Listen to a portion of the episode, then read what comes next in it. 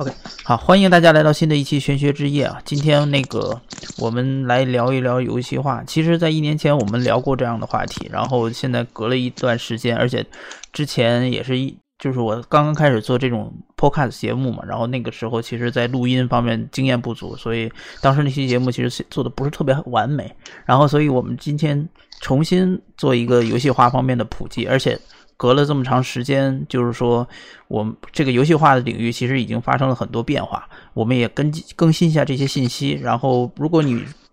之前没有听说过任何关于游戏化的这种信息的话，你今天可以，我们今天会做一些简单的普及。然后，同时呢，如果你一年前听过那个节目，而且你了解一定的游戏化的话，今天也可以跟我们 update 一些，就是最近游戏化领域发生的这些到底有什么样的变化。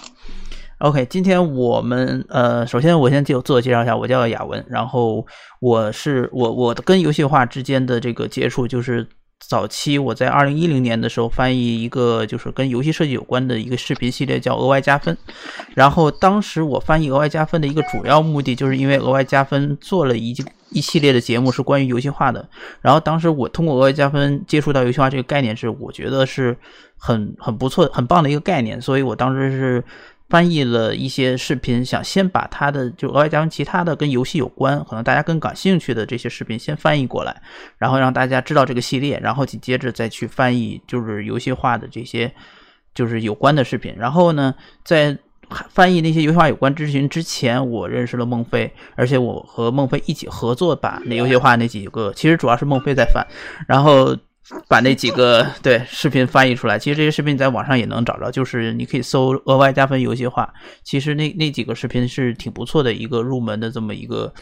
一个一个视频。然后这是我跟游戏化的一个关系。然后今天我们一起语音的呢有那个孟非，我估计很多只要你了解游戏化的人应该都都多多少少知道他。然后另外一个是那个那个徐彤。然后还有还有渔夫，不过渔夫今天现在还没有上线，然后一会儿他上线的时候可以再让他做自我介绍。这样，那个孟非跟徐彤，你们先做一下自我介绍吧。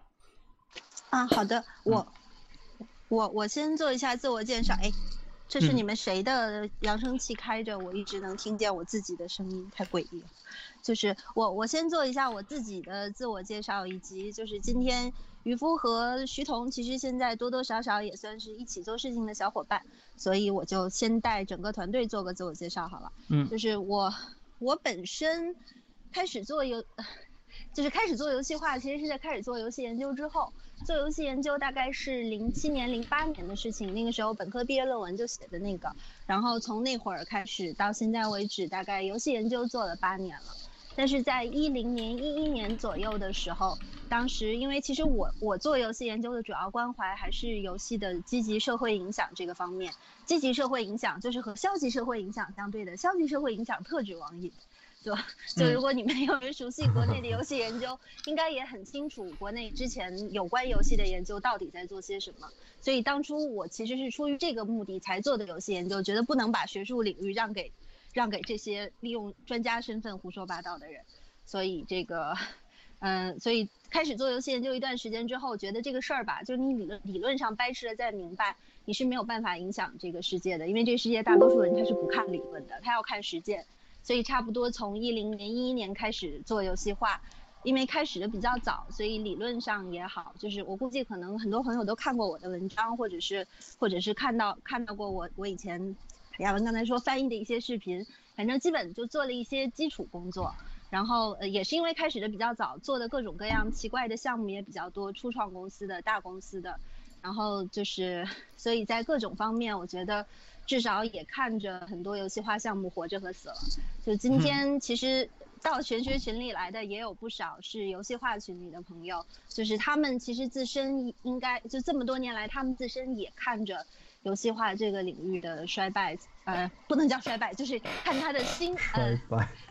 不好意思，这个这个词用的不对，就是看着他的兴衰吧。因为我知道群里的小朋友也有做游戏化创业，然后不太成功的。所以其实其实今天我觉得这这个既是一个普及性的讲座，就是针对更广泛的可能还不太了解游戏化的朋友。另一方面，就是像这些真的自己也在做游戏化，或者是做过一些的这些朋友，我也希望能够以某种方式让大家都分享一下这个今生，相当于就像雅文说的，也是一个领域比较全面的 update。嗯，然后那个今天一会儿发言的徐彤同学呢，是是就是是我在北师大开了一门游戏研究和游戏化的课，然后大概开了两年，前一阵文汇报也报了。然后徐彤是我这门课的助教，两年以来都一直在做，就是都一直在做和游戏化相关的事情。然后包括最近有有一些穷游网的游戏化项目，我们就是一起合作的。所以就是我觉得让让他到这里来讲讲游戏化也属于恰如其分。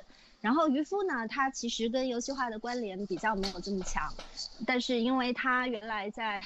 大软，就是就是他有他对游戏行业的了解，所以就是我觉得作为就是毕竟有些时候有点有点不同的视角，可能也会好一些。所以我想，呃，就不管他今天发不发言，就至少这个是我们今天几个人大概的情况。当然，徐彤还可以再介绍。嗯嗯，好，那那个接下来徐彤你介绍一下自己。呃，大家好，我叫徐彤。嗯，让我想想该怎么开始呢？嗯，对，呃，首先大猫说了，那个我是从去年开始一直在给他当啊，他在北师大开的游戏游戏研究与游戏化实践这门课的助教。嗯。啊，对，然后呃，简要的啊，我觉得学就是教育背景没有必要，就是我个人来说，应该是有。呃，传播学、心理学以及计算机科学的背景，对，所以实际上呃是对呃游戏研究，包括游戏化的一些研究这方面，相对来说比较感兴趣。嗯。呃，那么之前也是有幸在呃在那个 Chinese Degra 上，就是中华电子研究会的呃会议上呃发过一篇论文。嗯嗯嗯。然后近期呢是呃和大猫一起参与了这个。呃，在群游网这边做的一个城市猎人的项目，呃，简单来说呢，是希望通过一些游戏化的设计来，呃，鼓励或者说驱动大家能够在一个老城区的这种旅游项目中去了解当地的一些历史文化，呃，包括是用了一些这种活动设计，让大家，嗯，在游戏在在这个活动过程中能够更加开心些吧，嗯，那么这个项目呢是在。这个月对，应该是这个月，在这个月呢，已经做了第一次的这个实测，那么反响还是比较好的。嗯嗯嗯，然后接下来可能还会有一系列别的项目或者是别的东西。对对，渔夫现在应该还没回来，所以我们可以开始了。行行，那好，我们进入第一个主题啊，就是来简单介绍一下到底什么是游戏化，尤其是对于这个对游戏化完全。不了解的人来讲，我们先组织一下语言，就看怎么去解释，就是游戏化是什么。嗯，其实特别简单的说，就是游戏化自己的定义本来是很好懂的，就是把游戏的规则，呃，就是就我概括的话，它其实就是把游戏的规则或者游戏的理念用到游戏以外的地方。那个它的形式也是比较多样的，就是它它往往游戏以外的领域应用的时候，既可以采用游戏的形式，比如说我们常见的教育游戏、严肃游戏这些，也可以采用非游戏的形式，比如说像刚才徐彤提的穷游游穷游的那个那个那个游戏化的活动。它就是以活动形式出现的，只是以游戏化的方式重新设计了规则。嗯，然后再比如，它还可以以产品的形式出现，像今天我刚刚看看见有朋友提医疗游戏化，之前游戏化群里的朋友应该知道，就是就是国内现在也也有叫哮喘宝贝这样的医疗游戏化方面的应用，就是就是游戏化的实现形式比较多样。你像在教育方面，我在北师开的课。既是教游戏化的，整体也是游戏化的，但它同它还是在以正常课程的方式在教授，只是它同时会配合一套不同的规则来引导学生能够更大的发挥他们的能量。所以基本上，我觉得要理解游戏化的话，首先需要理解的一件事情是，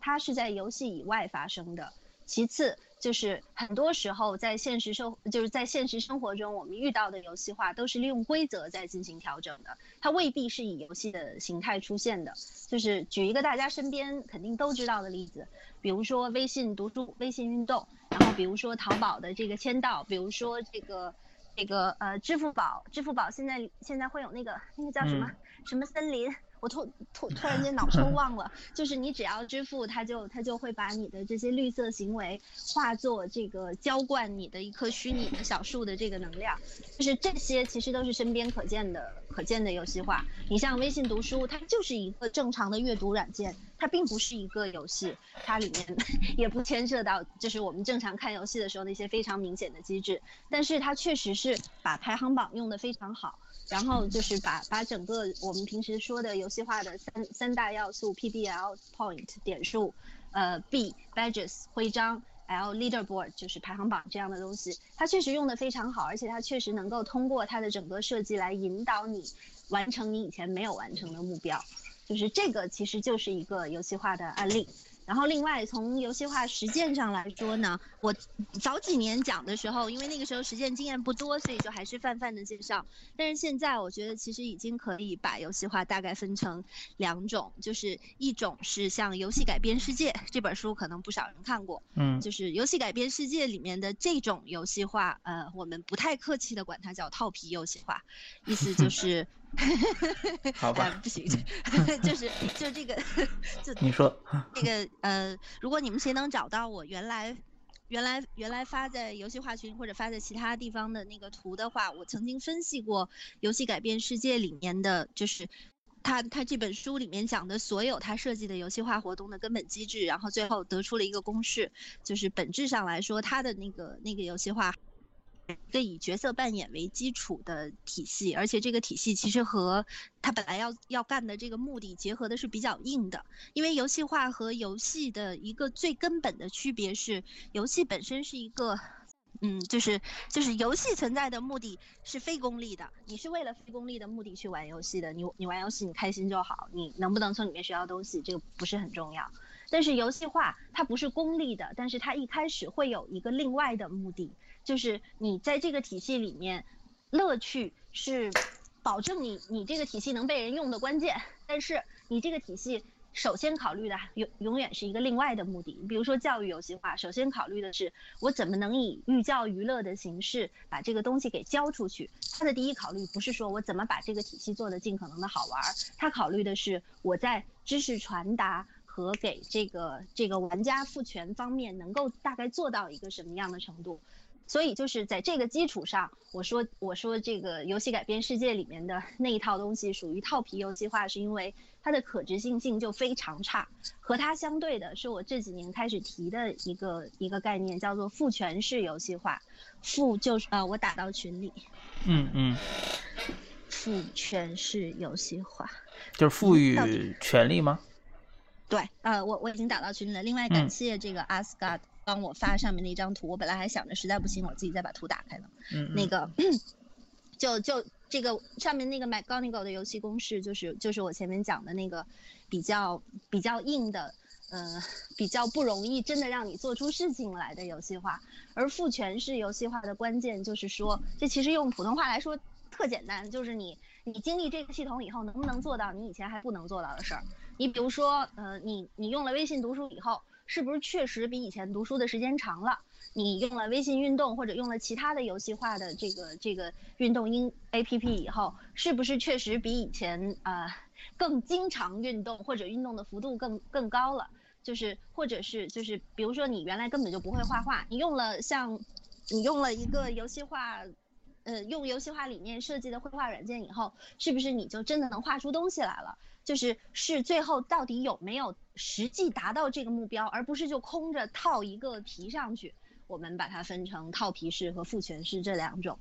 然后，嗯，就是以上是有关游戏化大概的概念的介绍，介绍的也比较糙。就是如果你们有什么问题，可以再问。那个关于复权式游戏化，你能不能举个例子？嗯，其实行啊，我就我就延续着刚才的思路说吧，就是就是因为因为刚刚举的这几个例子，其实其实都算。你比如说，呃，虽虽然我也不是特别愿意经常说腾讯的好话，但是微信微信系列在游戏化方面确实是目前国内大企业做的比较好的，主要特点就是它做的不是特别硬。你比如说微信读书，如果你们用过的话，你会发现，呃一方面它看起来就和正常的阅读软件一样。然后就是它会有一个积分体系，但它就是，但它的积分体系就不是以一般读书软件特别傻的那种进去签到，签到给金币，金币换东西这种思路来。因就是这种思路，它不好的地儿在，就这种思路其实它就特别套皮式游戏化，因为它很硬，就是它没有和你希望调动用户的核心需求结合起来。你说你打开一读书软件，肯定不是为了签到，就是你签到是一个短时期的行为。所有读书软件都希望它的用户能够尽可能的在里面买书，甚至读书，甚至在里面形成社交。那那这一点，如果你只是简单的设计一套签到的金币系统，这这就没戏。但是你看，微信读书的设计方式是，它在规则设定上它这么设，它不给你签到的分数，但是它它把你的阅读时间当做货币，就是你的阅阅读时间可以直接兑换它的书币，然后它的书币可以拿来换真书，而且它的所有书前面大概三分之一都是可以直接预览的。除此之外，它还做了社交进去。就是这个社交，一方面体现在你打开一本书，就一方面体现在你可以给其他用户送书，然后就是你送过去的书首页上就会出现你手写的这个名字，看起来还蛮可爱的。然后另一方面就是你看书的过程中，你可以看到其他玩家画的线和他们的评论，Kindle 也能看到其他玩家画的线，但是你看不到他们的评论。所以在这个意义上，就是他把读书放到了一个社交的这个圈子里面去，而那个以前那些读书软件就是通过通过。通过给金币签到这种方式，让玩家能够频繁的回到这个软件来。微信读书达到这一点是通过，比如说你曾经写过，嗯，你在读这一段的时候做了什么笔记，其他人给你的笔记点赞了，然后其他人给你的评那个笔记又进一步回复和评论了。这种这种片段式的小事件是他把你持续注意力拉回这个软件的一个关键。而另一方面，他每个每一周。每一周截止到周日晚上的时候，它会有一个，就是这一周的，嗯，叫什么？嗯，就是他他会把在排行榜，就会把你好友圈里面读书时长最长的那个人，当做学富五车的代表，头上顶一状元帽，放在微信读书你一进去能看见的第一个屏第一屏页面上，就这样，它的游戏化做的非常巧妙，而且它和你的。行为是直接相关的，就是如果你不服这个人阅读时长比你长的话，你超越他的唯一方式就是你读的时间比他更长。就是你知道这样一来，相当于你构成的竞争实际上就和他希望你做的这个行为紧密的关联在一起了。就是这样，你的典型用户行为就不是像比如说多多看他是他是签到拿金币的，那可能我就为了拿今天的金币，我就进去一下签完到我就出来了。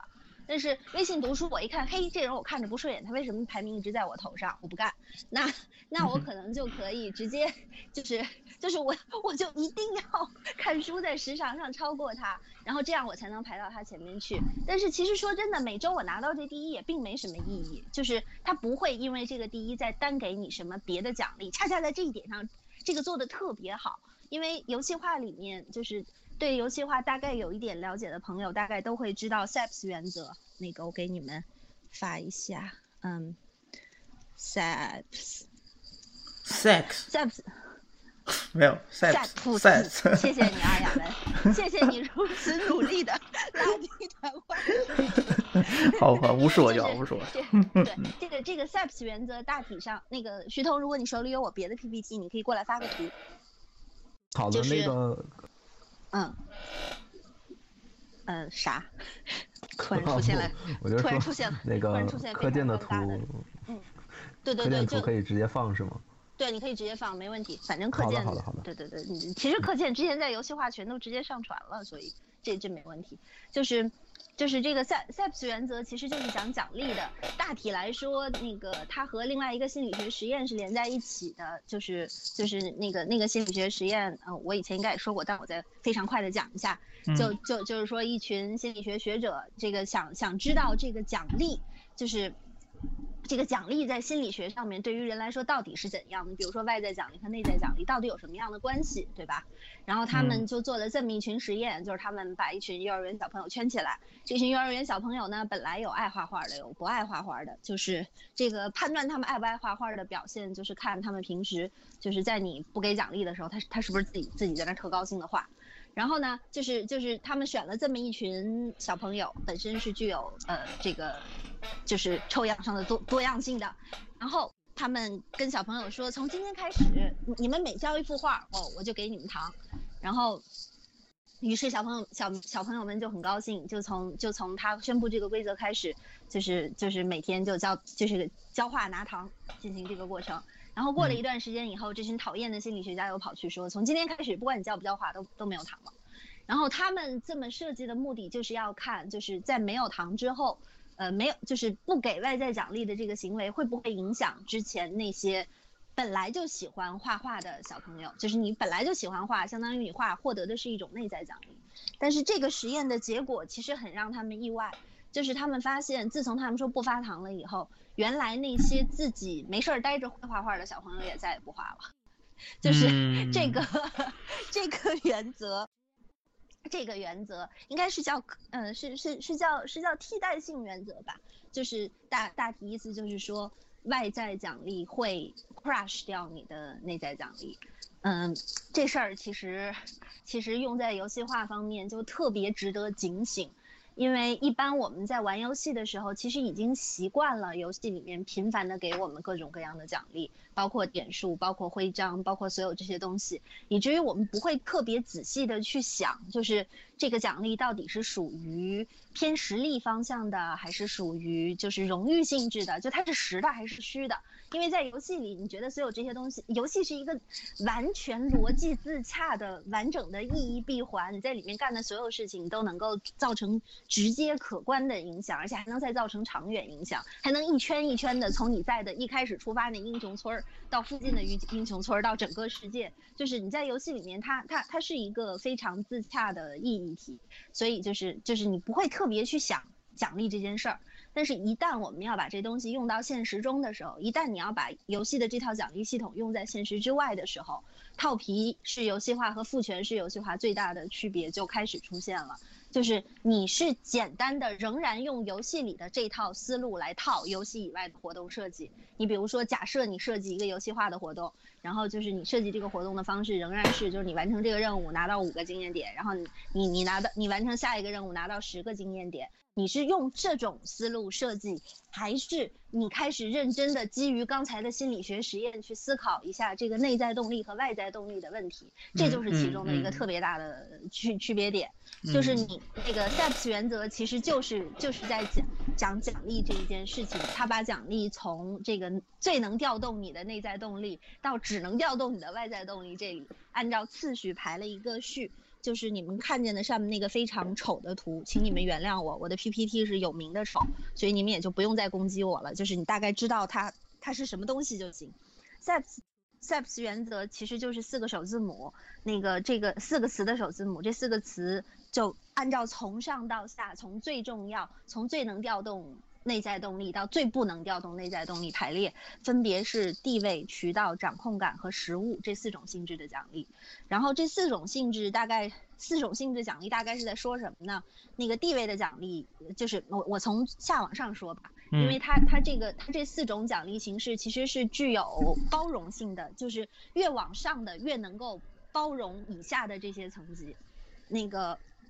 实物奖励就是你们看见的这个。那张图左下的部分，就是就是就是糖啊、钱啊，这个 这种就是这就这种就就实物奖励，这这就很好理解，没啥可说的。实物奖励其实是其实是在做这个游戏化系统的时候最容易被误用的一套，因为因为就大家，我觉得商家好像普遍都觉得中国中国用户特别喜欢占小便宜，然后中国用户特别喜欢算这个什么东西能够。让他以更低的价格 获取更好的服务，所以他们都特别喜欢搞返利啊、补贴啊、返钱啊这种事儿。而且这种事儿确实是经过验证，它是有效的，至少它在短期内是有效的。但是问题就在这儿，就是，就是，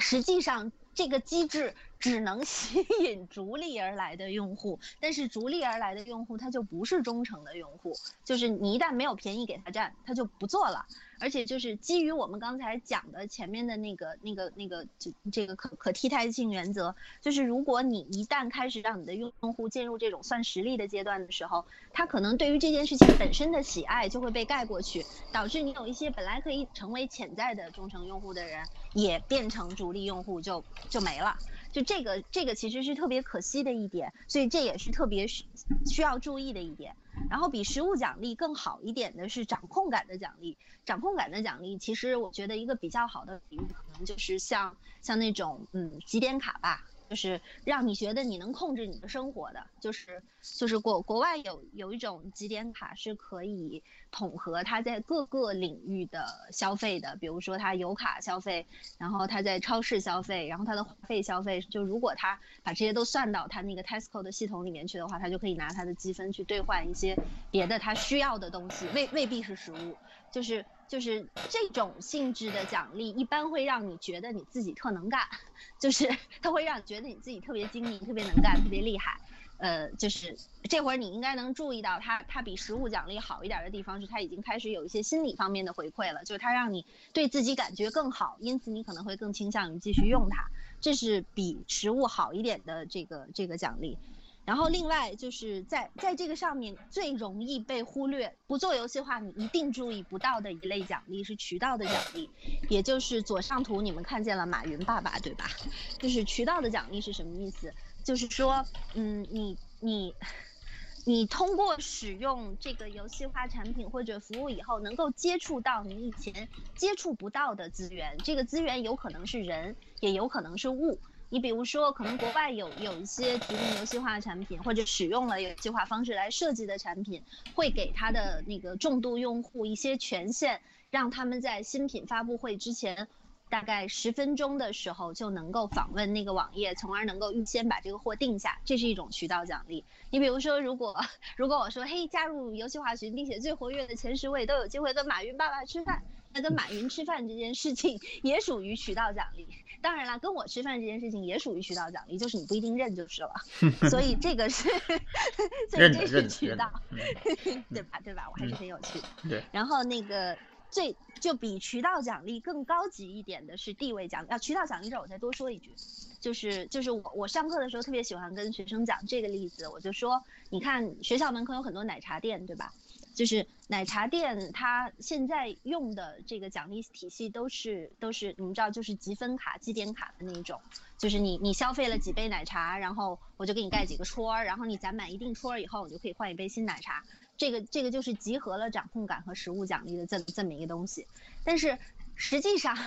那个如果你要从渠道的角度去考虑呢，你也可以给一些根本就不花你钱的奖励形式。你比比如说你你就可以让你比如你的你同样用积点卡这个形式啊，那个那个你集满了十杯奶茶以后，我就我就可以让你穿上工作服进来自己做一杯奶茶，你自己带走，然后或者说我可以我可以我可以就是让你进来，然后让你自己挑材料，然后那个那个帮助你。做这么一东西，就是就是你知道这些渠道，你自己觉得可能没什么，但是对于一个很喜欢奶茶的人来说，可能他就觉得，哎，这事儿挺有意思。以及如果如果你再允许他朋友在旁边给他把该拍的东西拍下来，然后让他自己发个朋友圈，说什么这是这是我亲手做的第一杯奶茶之类的，这种事儿其实花不了多少成本，但是造成的宣传效果和对用户造成的这个心理奖励是非常重要的。就是在这个意义上，这其实也是一种渠道的奖励。就是这个，这个只是我捎带着说说一下，以便理解的东西。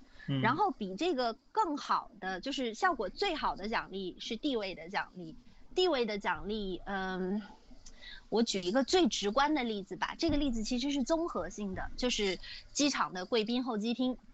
就你们应该知道，如果你坐飞机，然后你买的是头等舱的票的话，那你可能就是，他他会在多方面给你营造出一种地位感。首先，你候机的地方就跟别人不一样，就是你和那些愚蠢的坐在大厅的人不同。你们坐在一个小的屋子里，这屋子里还有空姐给你们送送茶、送水、送各种各样的东西。然后呢，你还会有各种渠道方面的奖励，就是和你一起坐头等舱的人，至少可能跟你在身份地位上是相似的，你就有机会去认识他们。你在那里跟他们搭讪的可能性，会比你坐在大厅找人搭讪的可能性更高。然后。然后你也会有一种掌控感，就是你觉得，就是特别是如果你是靠拿自己的这个航空积分换的这这种头等舱的票，就是你会觉得你实在是太能干了，能够能够自己不用多花钱就能享受到这种服务。然后当然实物奖励就是比如说空姐附送给你的这些茶呀、小点心啊什么的。然后接下来它这个地位感的体现还体现在，就一般一般来说我们用的最好使的体现地位感的就是隔离，就是。你想，航空候机厅它基本上是一个隔离的状态，包括包括那个在在这个隔离的基础上，你还要以压迫另一部分人为基础，就是登机的时候，甭管甭管后面队排多长，你先登机，然后你上了飞机以后，坐在最前面，跟后面那群坐这个经济舱的人隔离，就是你会注意到在在头等舱的这个设定上，呃，它有它它出现了各种。各种综合奖励的这个这个设计，而且这些设计全部都是能够给用户带来非常强力的体验的，所以你就会发现，就是真的在航空公司坐过头等舱的这种人，而且消费得起头等舱的这些人，他再去做经济舱的可能性非常低，而且就是就是如果如果他经常坐坐这个这个头等舱，他可能会对其中一些航线产生非常强烈的客户忠诚，这个也也就是这个这个通过 SAPS 原则。让我们能够能够认识到的这个这个游戏化奖励的这个部分，那还是说回前面说的这个父权式游戏化，就是就是父权式游戏化其实是完全贯彻了 Seps 原则的这种这种游戏化，所以它会相对来说比较有效。你比如说，我们还用刚才前面讲的微信读书这个例子，微信读书。它这里面的奖励形式，实际上就是既有掌控感又有地位，它倒不太存在渠道方面的奖励，它的重点其实还是在地位，就是它每周在排行榜榜上排到第一位。这件事情给他带来的是精神上的满足，而不是物质上的收获。就包括微信读书做的特别好的地方是，他没有把这个读书币这件事情本身和就是就是他他不像其他读书软件，你让他觉得就是人比比如说比如说多看什么的，他他会有价格让你觉得我的这个比如说我的大概一百个书币大概大概相当于六块人民币之类的这种，就是一旦你你让你的玩家能够有有这种兑换率。的感觉就是让玩家觉得它可以跟金钱直接挂钩的时候，其实你就在自动降低你这个 奖励的档次，因为最好的奖奖奖励永远都是那种无价的，就是我没有办法衡量它的价格。就实际上这种奖励你给出来，可能你也花不了什么钱，但是就是这种奖励的效果反而是好的。比如说跟马云吃饭，就是就是。就是我反复用这个例子，是因为这是最容易被忽略的一类奖励，而而用刚才就是读书软件的这个例子，就你们应该已经意识到，比如说，呃，你像你像微信读书，它它是它那个币确实也可以用人民币来换，但是关键在于就是就是。它在整个设计中并没有特别偏向你往这个方向想，相反，它更强调的还是就是你的读书时长，你读书的时间越长，可能你获得的书币就越多。那这个思路其实就其实就非常符合 SAPS 原则，也因此它调动你行为的能力就会比那个空壳式的游戏化系统要强。所以这个差不多是这样。嗯嗯，好。那个，我我这里面说一下，就是群里面，如果你们有谁有任何问题的话，可以随时欢迎在那个群里面，或者是在那个 B 站上，这个就是直接直接打出来，到时候我们可以就是随时回回答这些问题。嗯嗯嗯，对的对的。嗯。我看见群里朋友的反馈了，很开心，对你们有帮助。然后雅雅文，你可以继续说。对，然后刚刚其实是我觉得，我觉得孟非已经非常详细的在在把这个游戏化是什么，游戏化分成什么讲的非常非常详细了。那那我觉得接下来呢，我们延伸这个话题，就是说游戏化到底发展了。它的发展这个历史能不能给大家简单描述一下？就是大概什么时候突然就出现了游戏化这么个词，然后现在又是什么样一个状态？对，可不可以给大家说一说？嗯，行啊，去徐徐彤贴图准备。徐彤已经开始在这准备了。这个这个这个，其实游戏化历史，这个是我所有演讲在最开头都一定会讲的。就是就所以你们一会儿依依旧会看到一些非常非常丑的图，但是差不多能够能够让你们了解到大概这个是什么意思。就是游戏化这个事儿啊，其实国内起步是比国外要晚，但是但是就是按照国内国内这个所有事情一般会落 后国外十年的这个平均速度来说，在游戏化这里我们反而追的比较快，因为游戏化在国外它蓬勃发展大概也就是零九年一一年差不多这个时候的事儿。我们国内注意到游戏化，差不多也就是一二年、一三年、一三年开始吧，比较大规模。从《游戏改编世界》这本书的翻译开始，就是就是你可以发现，其实时间上差的并不是特别多，也因此我觉得我们有一些在实践上面未必比国外差。就是国外当然一开始实践游戏化的时候，就是它跟严肃游戏的整个的领域发展是是有一些关系的，就是游戏化跟几个领域其实都有亲密关系。包括严肃游戏 （serious game），然后包括国外可能会有一些叫做 Games for Change 之类这样的系列大会和活动，就是就是侧重于能够能够推动一些现实世界改变的这这种类型的游戏，就是我们统称它们为严肃游戏吧。就是和严肃游戏还有教育游戏，教育游戏你应该更熟，就是为了教育目的开发的游戏，比如说我们中国的很多。我其实觉得中国过去有一个做的非常好又很流行的教育游戏啊，叫做新东方背单词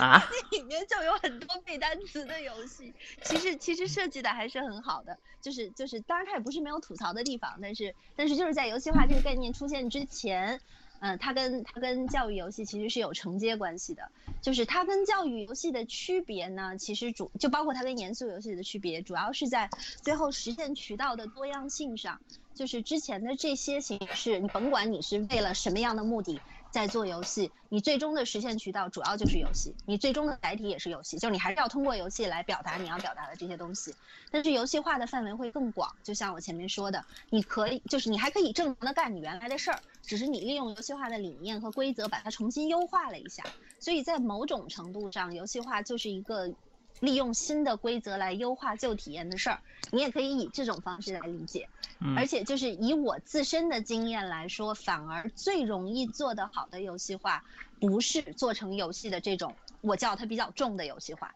就是最能做得好的，反而是比较轻的游戏化。因为它容易调整、容易执行，而且就是我们必须要承认一个非常惨淡的事实，就是这个社会的大多数人都不是游戏玩家，他们的游戏素养都近乎于零。所以在这种情况下，轻的游戏化其实会比重的游戏化承载更少的社会偏见，因此也更容易执行。所以这个差不多是这样。嗯。那。那目前就是说，国外或者是国内，就是游戏化大概都发展到了一个什么样的阶段？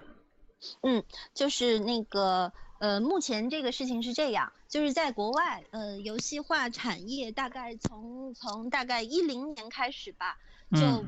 当时产业里面就就已经开始有人说，就是 gamification is getting mainstream，就是就是他们国外觉得游戏化这件事情开始主流，变变成主流的一部分，大概就是在一零年的时候。当然有有一个我很经常用的图，游戏化群的朋友可能都已经看腻了，就那黑不拉几的图，就他预计大概几年以后游戏化的这个产业能够达到达到多少多少个 billion，出多少本书，嗯，之类的这些，呃，徐彤找一下那个图。就是就就就是就所所有的这些预言到今天为止，我们来看基本上都兑现了。因为实际上实际上现在游戏化呃游戏化在国外的发展趋势，包括它创造的这个市场价值，它的 market value 都比预料的要要多。就是我这里其实是有个数字的，但是。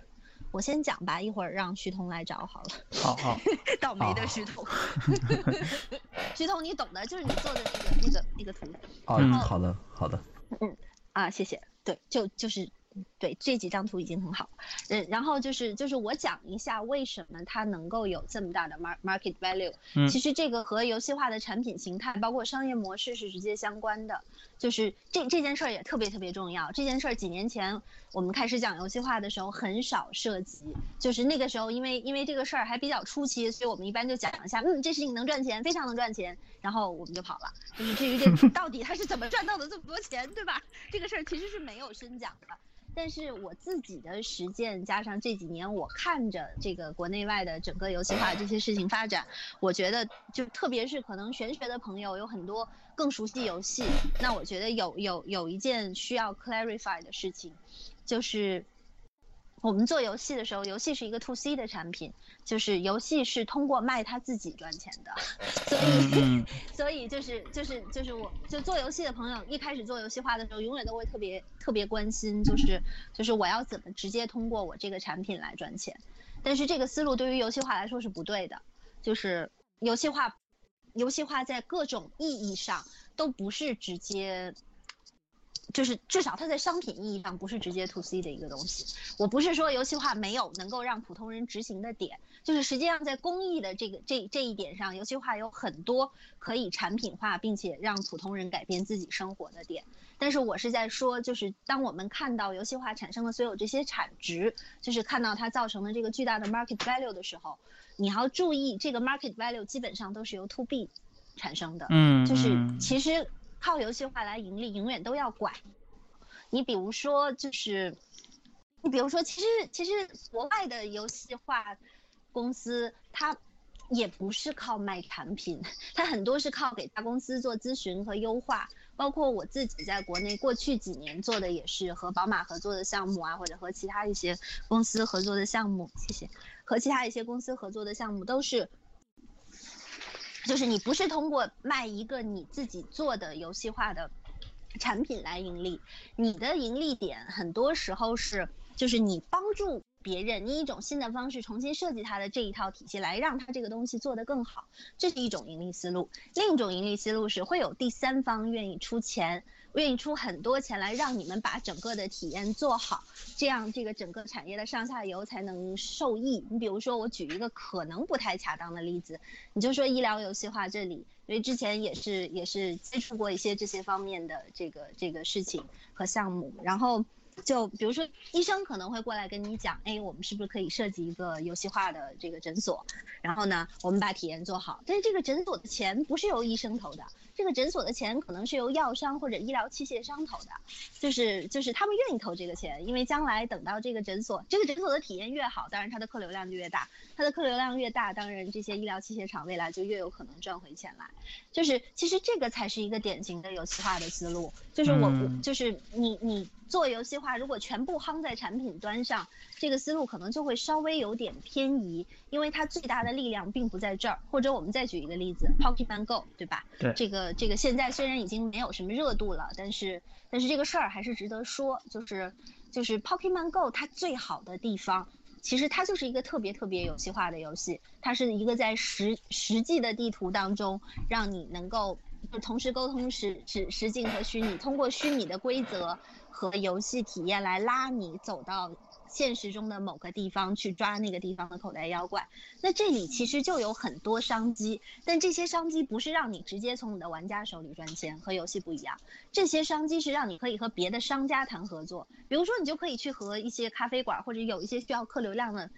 公司谈合作就是，哎，我可以把刷外点放在你这里，然后这样的话，你的客流量肯定会增大，因为它不断的会有人过来刷这个点，对吧？对对。就是之前雅文其实也说过，在国在澳洲有些咖啡厅里面就是有这个点儿，然后他就有很多人坐在那儿不走啊。对。就是就是就是，其实你是可以通过和商家谈合作来的。你比如说，你都可以说，哎，你比如说，你就你就这个营业额的百分之多少抽个成给我，或者是或者是就是通过和他们建立这种商业合作来来。赚这个钱，这个才是游戏化正确的赚钱思路。它是 to B 端的，它的商业模式是 to B 的，它的商它在商业模式上就不应该是一个 to C 的东西。而且，如果你的游戏化产品就是赚钱的时候，它走的特别直接，特别的直观，就我卖一个产品，然后我把这个钱给收回来，那这个思路可能就不完全是做游戏化的思路。这个这个思路可能还还就是还就是做游戏产品或者做其他产品的思路。这种思路是比较。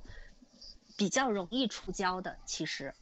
然后另一方面呢，就是游戏化，你要说单纯卖咨询走模式化的这个道路，现在也不是很容易。主要原因还是因为我们国家的游戏研究的基础搭的不好，就是我们到现在为止，因为始终没有形成一个学科，所以没有人非常认真、规律的去讨论一些根本问题：游戏到底是什么？我们怎么认识它？我们怎么认识它对社会造成的影响？对吧？像上期玄学，我讲的是腾讯的那个网网网易研讨会，就是就是。大家应该已经注意到，在游戏的社会影响力这个方面，现在是有一个社会空缺的，就是它是有一个学术空缺引起的巨大的社会困惑的，就是我们到底怎么评价这件事情？对。但是如果这部分有关游戏研究的根本问题不讲清楚，包括最重要的游戏对人的影响到底怎么认识，对吧？它到底是一个质疑媒介，还是它是一个意义媒介？这事儿到现在都没掰扯清楚。就是现在还有人觉得游戏化有作用，是因为游戏是一个成瘾媒介，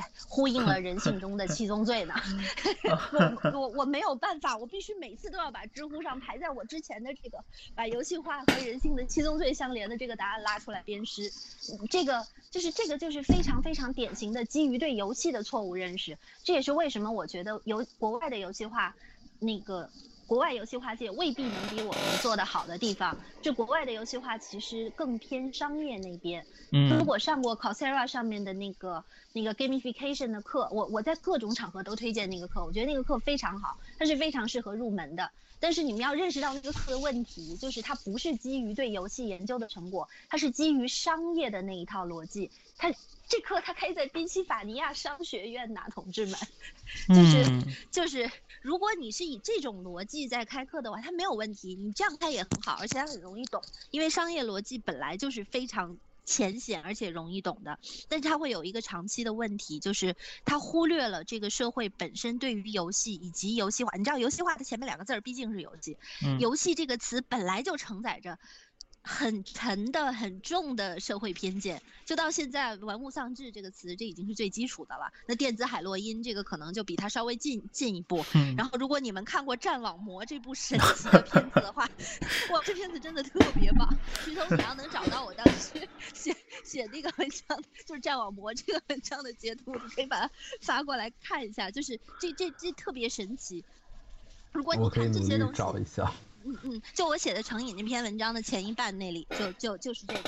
就是如果如果你看过这些东西的话，你会发现整个社会对于游戏的认识其实是一直偏，就是一直处于一种歪歪斜斜的状态。而你对游戏化的讨论和应用，如果不把这个前端的基础理论问题给厘清了的话，你其实根本没有办法做。就是你如果一边做着游戏化，一边想着我是不是应该重新设计一个成瘾系统，挖个坑把它们给埋起来，那那那你最后做的可能就是一个成瘾系统。但是你做的这个成瘾系统又不是真正意义上的成瘾系统，它没有拉住，它没有长期拉住人的能力，它最多就是让人消费一波就跑了。就是，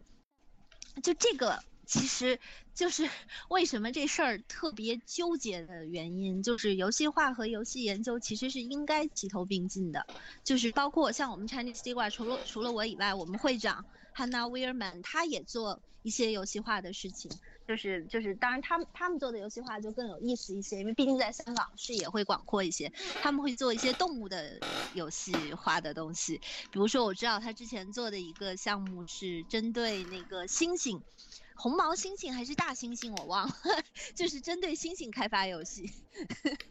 然后就是针对动物开发游戏。我觉得这个这个这这是非常非常有趣的游戏化主题，这个可能是可能是我们在国内所注意不到的，但这样的主题恰恰是游戏研究学者才能注意到，所以这个也是为什么我觉得就是。就是游戏化这件事情，我们虽然比西方起步起的晚一点，但是如果我们游戏研究包括这个基础理论方面跟的跟的比较快的话，我们可能能比他们做出更有意思、更有社会关怀的东西来。嗯嗯嗯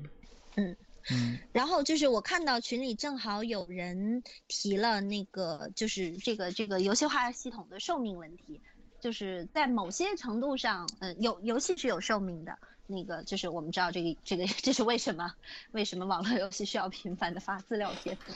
因为它要它要用新的新的内容把玩家留留进来。游戏化这里呢，其实有一点特别需要注意，就是游戏化它和游戏不一样的地方，呃，它一样的地方是它也是一套完整的意义体系，但是它不一样的地方是它是一个在现实生活中进行的完整体系，它是一个。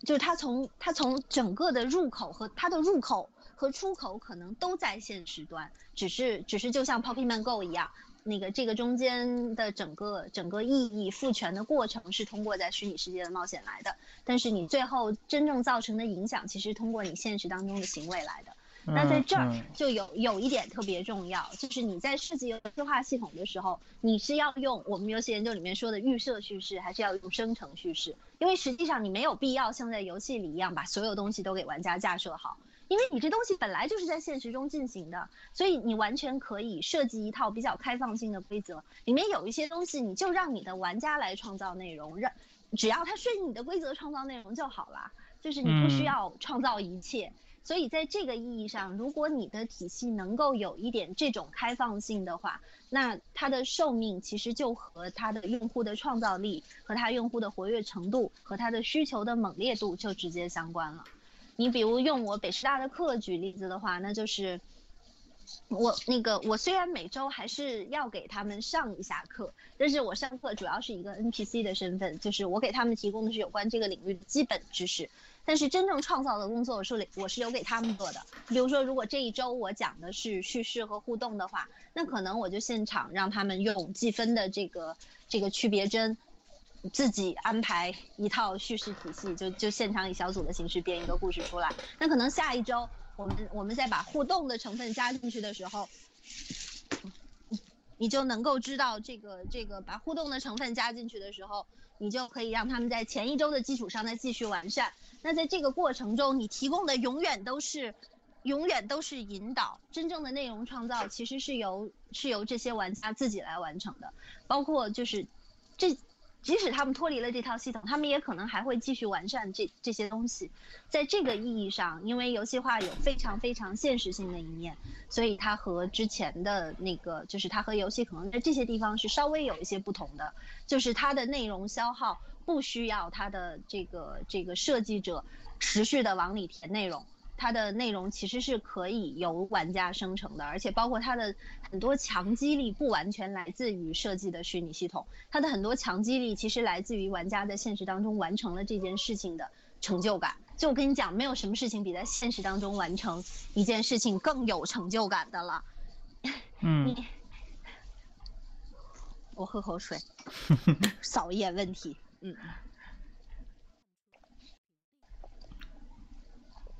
嗯，那个，呃，对，游戏化和游戏设计不一样，这个基础的问题我就我就不科普了，你们自己看吧。我我觉得我觉得是这样，因为刚刚我看到有人问，就是说现在国内有没有专门研究游戏化的组织和群体，尤其是在北京。我觉得你要不先讲讲什么是滴管，先跟大家普及一下滴管。嗯，因为刚刚你有多次就就是说提到滴管嘛，对吧？我相信还是有很多人不知道滴管是什么。嗯，好的，来，我们先把 Digra 写出来，Digital Game Research Association，OK，那个呃，你们谁方便就直接直接发一下那个 Digra 的网站，好吧？就是。Digra 如我在群里发的缩写，它其实不是一个游戏化组织，我得先说清楚。Digra 是游戏研究组织，它是一个学术组织，它是一个纯学术组织。它在上面发的文章可能就是一些，比如说魔兽世界的玩家心态研究啊，或者是就是就是就是就是我们如何去认识这个游戏里面的生态跟这个这个这个这个现实世界建构之间的关系啊什么的这种，就是这是一个纯学术的学者网络。但是因为它的性质是学者网络，而且它是一个大概二十年前就已经建立的专门做游戏研究的机构，那所以它其实它另外有有一本自己的期刊叫 Game Studies，在游戏研究这个领域还是非常有影响力的。就包括这个机构本身是游戏研究领域最有影响力的机构，没有之一。那它主要的力量其实是在于它可以把各国学者的兴趣。都拉到游戏研究这一点上，而且还通过一个期刊让大家有一个可以 publish 的地方，所以就可以一直讨论这些问题。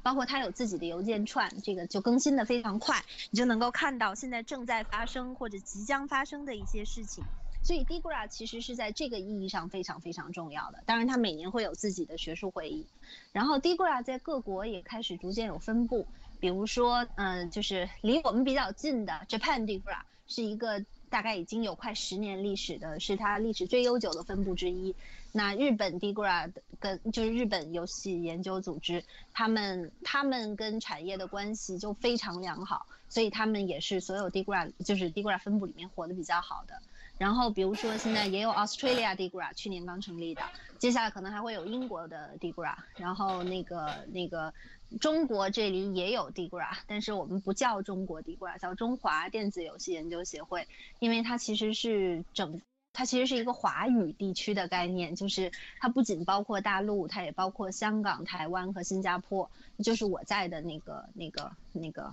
中华电子游戏研究组织。我们现在也只有能力每年开一次学术研讨会，除此以外，我们没有精力做别的。但是未来可能会有一些，就是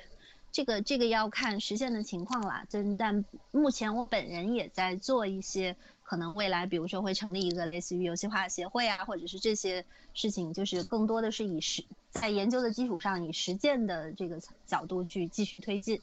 所以，呃，就是简单的说，游戏化的这种协会或者组织呢，现在国内还没有特别有影响力的。我知道有有一两家新开的，比如说游戏化管理的一个协会，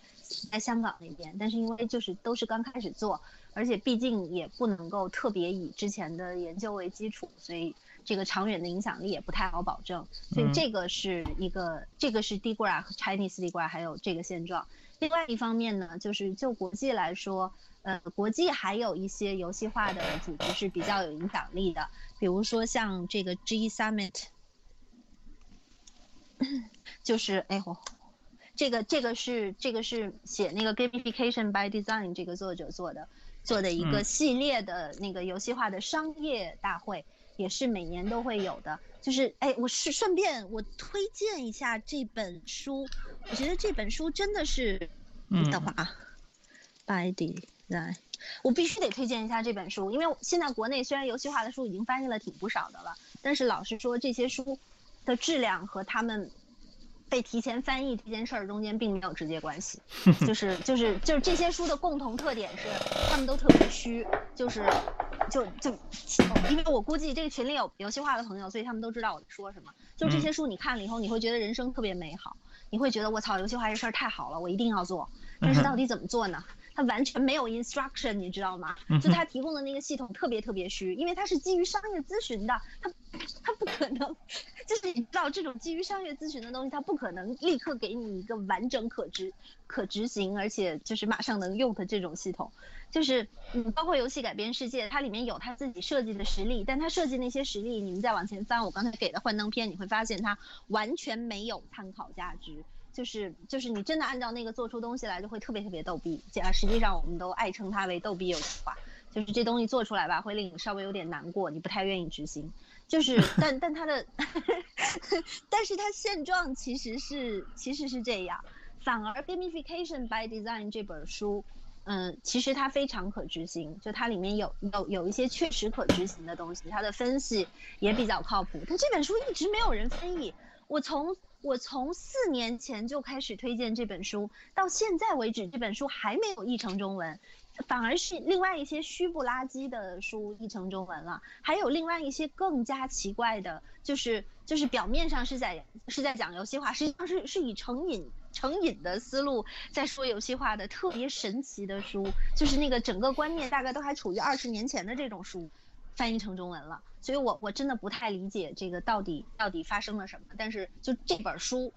还是很好的。这本书的作者搞的这个 G Summit 呢，我没去过，但它是一个商业会议，就是每年会每年都都在滚的，在美国的一个游戏化大会。然后这个作者本人也会在会上开他自己的 workshop，就他会开他的工作坊。然后这个工作坊当然很贵，要收费。我都说了，游戏化是 to B 的，所以这个 to B 就是那个赚钱的体量就和 to C 不太一样。嗯，但这个不管怎么着，它也是一个领域里比较主要的游戏化的活动。另外就是像 Games for Change 呀，然后那个这这种活动也是，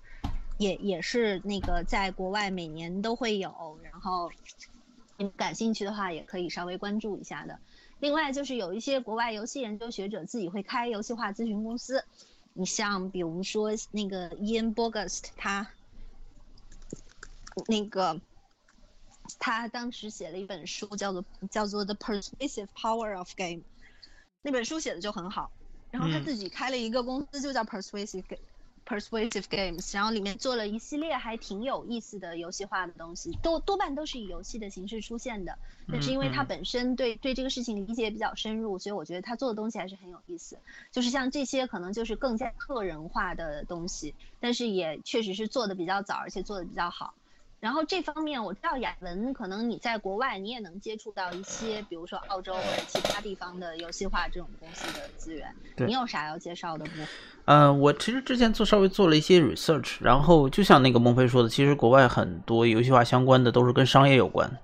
其实就是学术方面反而相对少一些。然后，那关于这个商业方面的这些信息，我就发现他们大致就是分成四分成了四个领域，然后分别是就是平台 platform，然后那个 e-commerce，啊不，那个 e-learning，就是那个电子学习，然后那个 marketing，就是把一些产品。为了给他们做市场或者怎么样的一一些产品游戏化，然后最后一个是那个抗，就是那种那种社区运营，大概是分成这四个大类。然后对，然后很多很多这些这些产品的，就是背后都是一些 IT 公司在做。嗯，对。然后就是我刚才趁雅文说的时候翻了一下那个群里的图，就是我看见，感谢徐彤把把我之前讲这个主题的时候，就正好给学生介绍游戏研究和游戏化的背景的时候发的一些东西，拿拿上来了。就是对我我在我看看这里面有有没有需要稍微解说一下的地方。呃，游戏研究组织这就不用说，Digra 已经介绍过了。那 Saga 就是一个主要面向北美的这个这个机构，这个就还好。然后啊，对，然后然后 Chinese d 这些都说哦，对，游戏研究的那个期刊这些就目前只有国外有，国内我们没有期刊可以专门发游戏研究的东西。嗯，说不定未来。如果顺利的话，也许我们有可能会在国内有有一些这种发发表的地方，但是话现在也不敢说死。但是在国外的话，就是我们比如说自己要发表一些内容的话，首先考虑的就是三个期刊：Game Studies、Games and Culture、Simulation and Gaming 这样。然后他们其实都有各自的倾向和偏向。那今天又不是给学生讲课，这我就不说了。然后另外就是还那个接下来有个图需要注意一下，就是因为雅文前面也说希望大概介绍一下领域的这个概况。当然这个概况就是就是你们能看到的国内就就就我上面徐彤大概发的那那几张图，就上面黑边儿，然后有折线图的这几张图是其实之前我报告里面的内容，主要还是针对游戏研究，主要还是针对论文。就是你可以看到国内对于 game studies 的不理解，就是 game studies 是一个非常非常具体的有特指的概念，指的就是电子游戏研究。但是如果你在国内搜这个词的话，你会发现就是在知网上面搜这个词，包括在万方上面搜这个词，就是在国内这些学术论文的引擎网站搜搜这种词的话，你会发现它会出来一大堆和博弈论有关的东西。你知道博弈论的英文是 game theory，对，它跟 game studies 是不一样的。但是你在国内你会发现，就是这两个东西是被当做同等对待的，这说明国内的学者在乱用概念。他乱用概念是因为他不了解，很可能就是他写完论文，然后在里面加关键词的时候，他可能就把 game theory 写进去了，因为他以为这个 game theory 是是游戏研究的意思，然而并不是，这是博弈论。就是就是从这一点就已经可以看出来我们现在国内游戏研究的大概状况。另外就是国内 gamification 相关的内容几乎就是首先你可以看到一个趋势变化啊，就是他之前。是完全停滞的状态。零一年的时候有一个小波峰，然后呢，一三呃，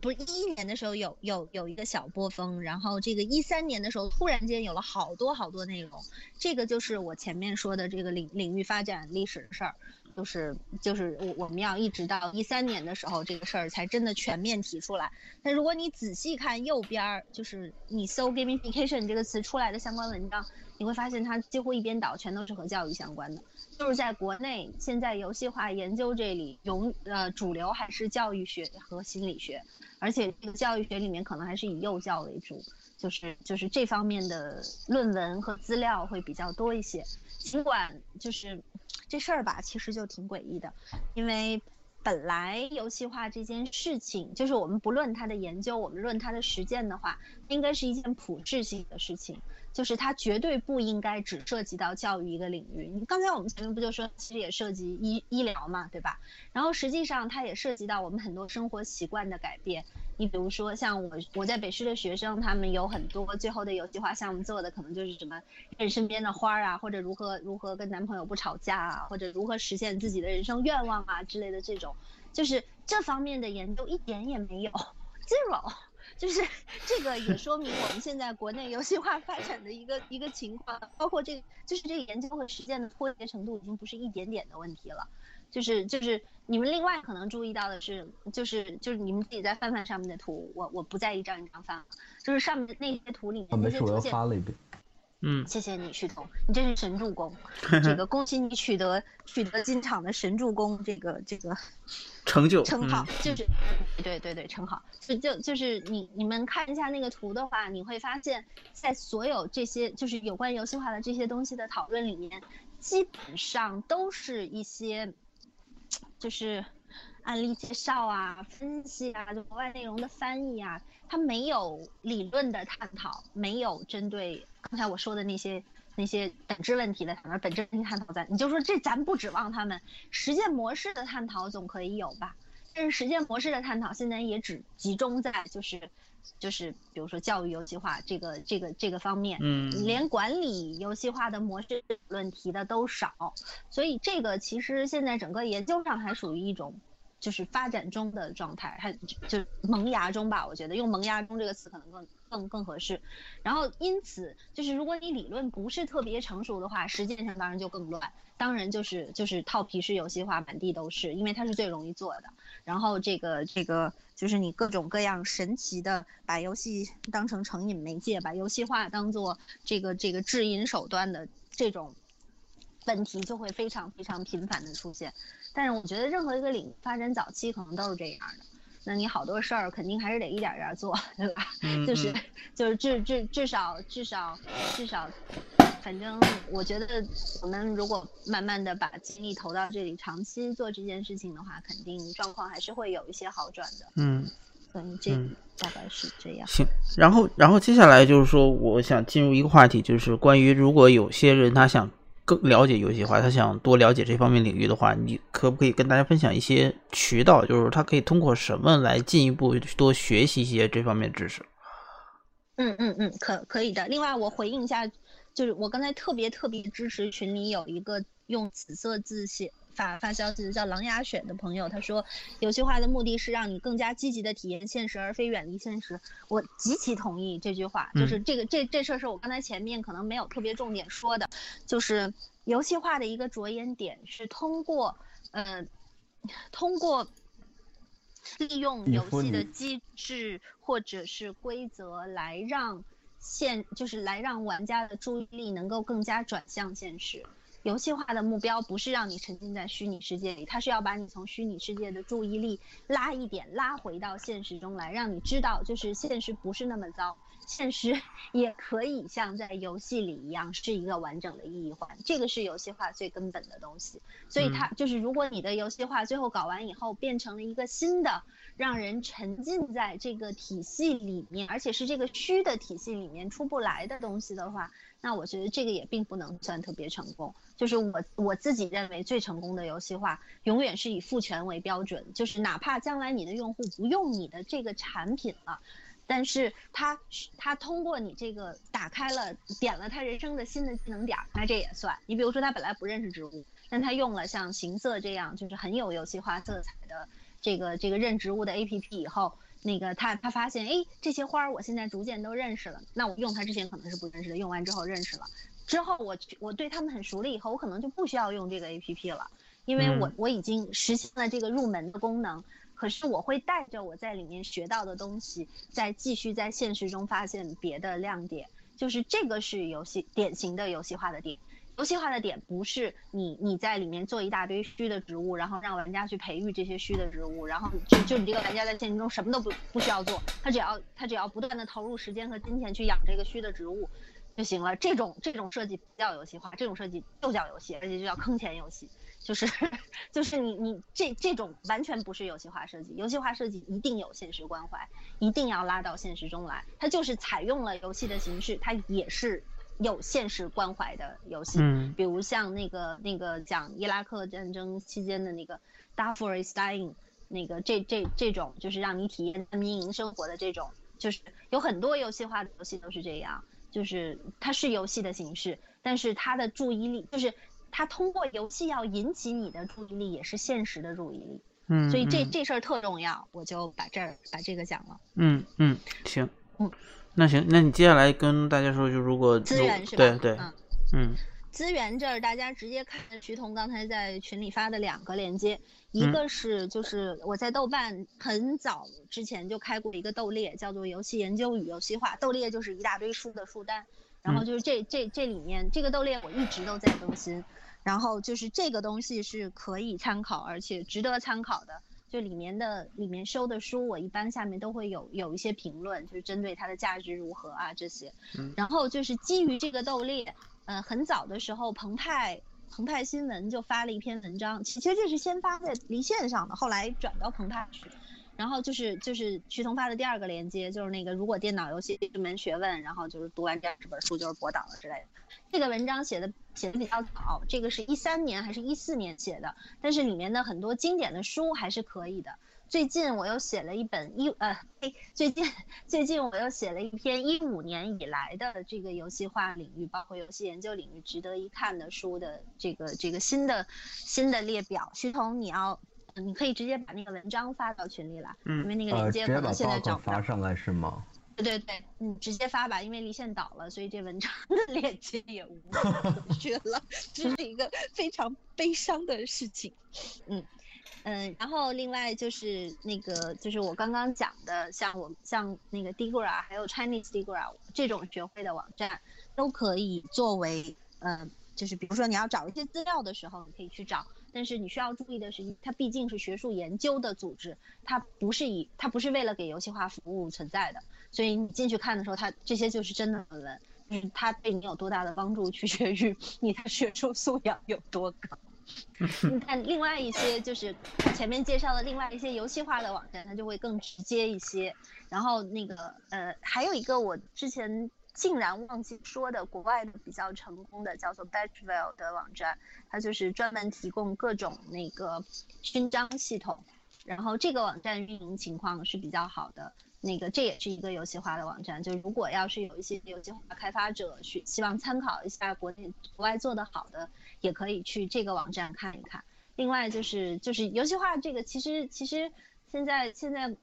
国内外主要的资源就还是书啊，然后有一些网站啊，有一些会议啊之类的这些东西，这我前面多多少少也都触及了。然后那个。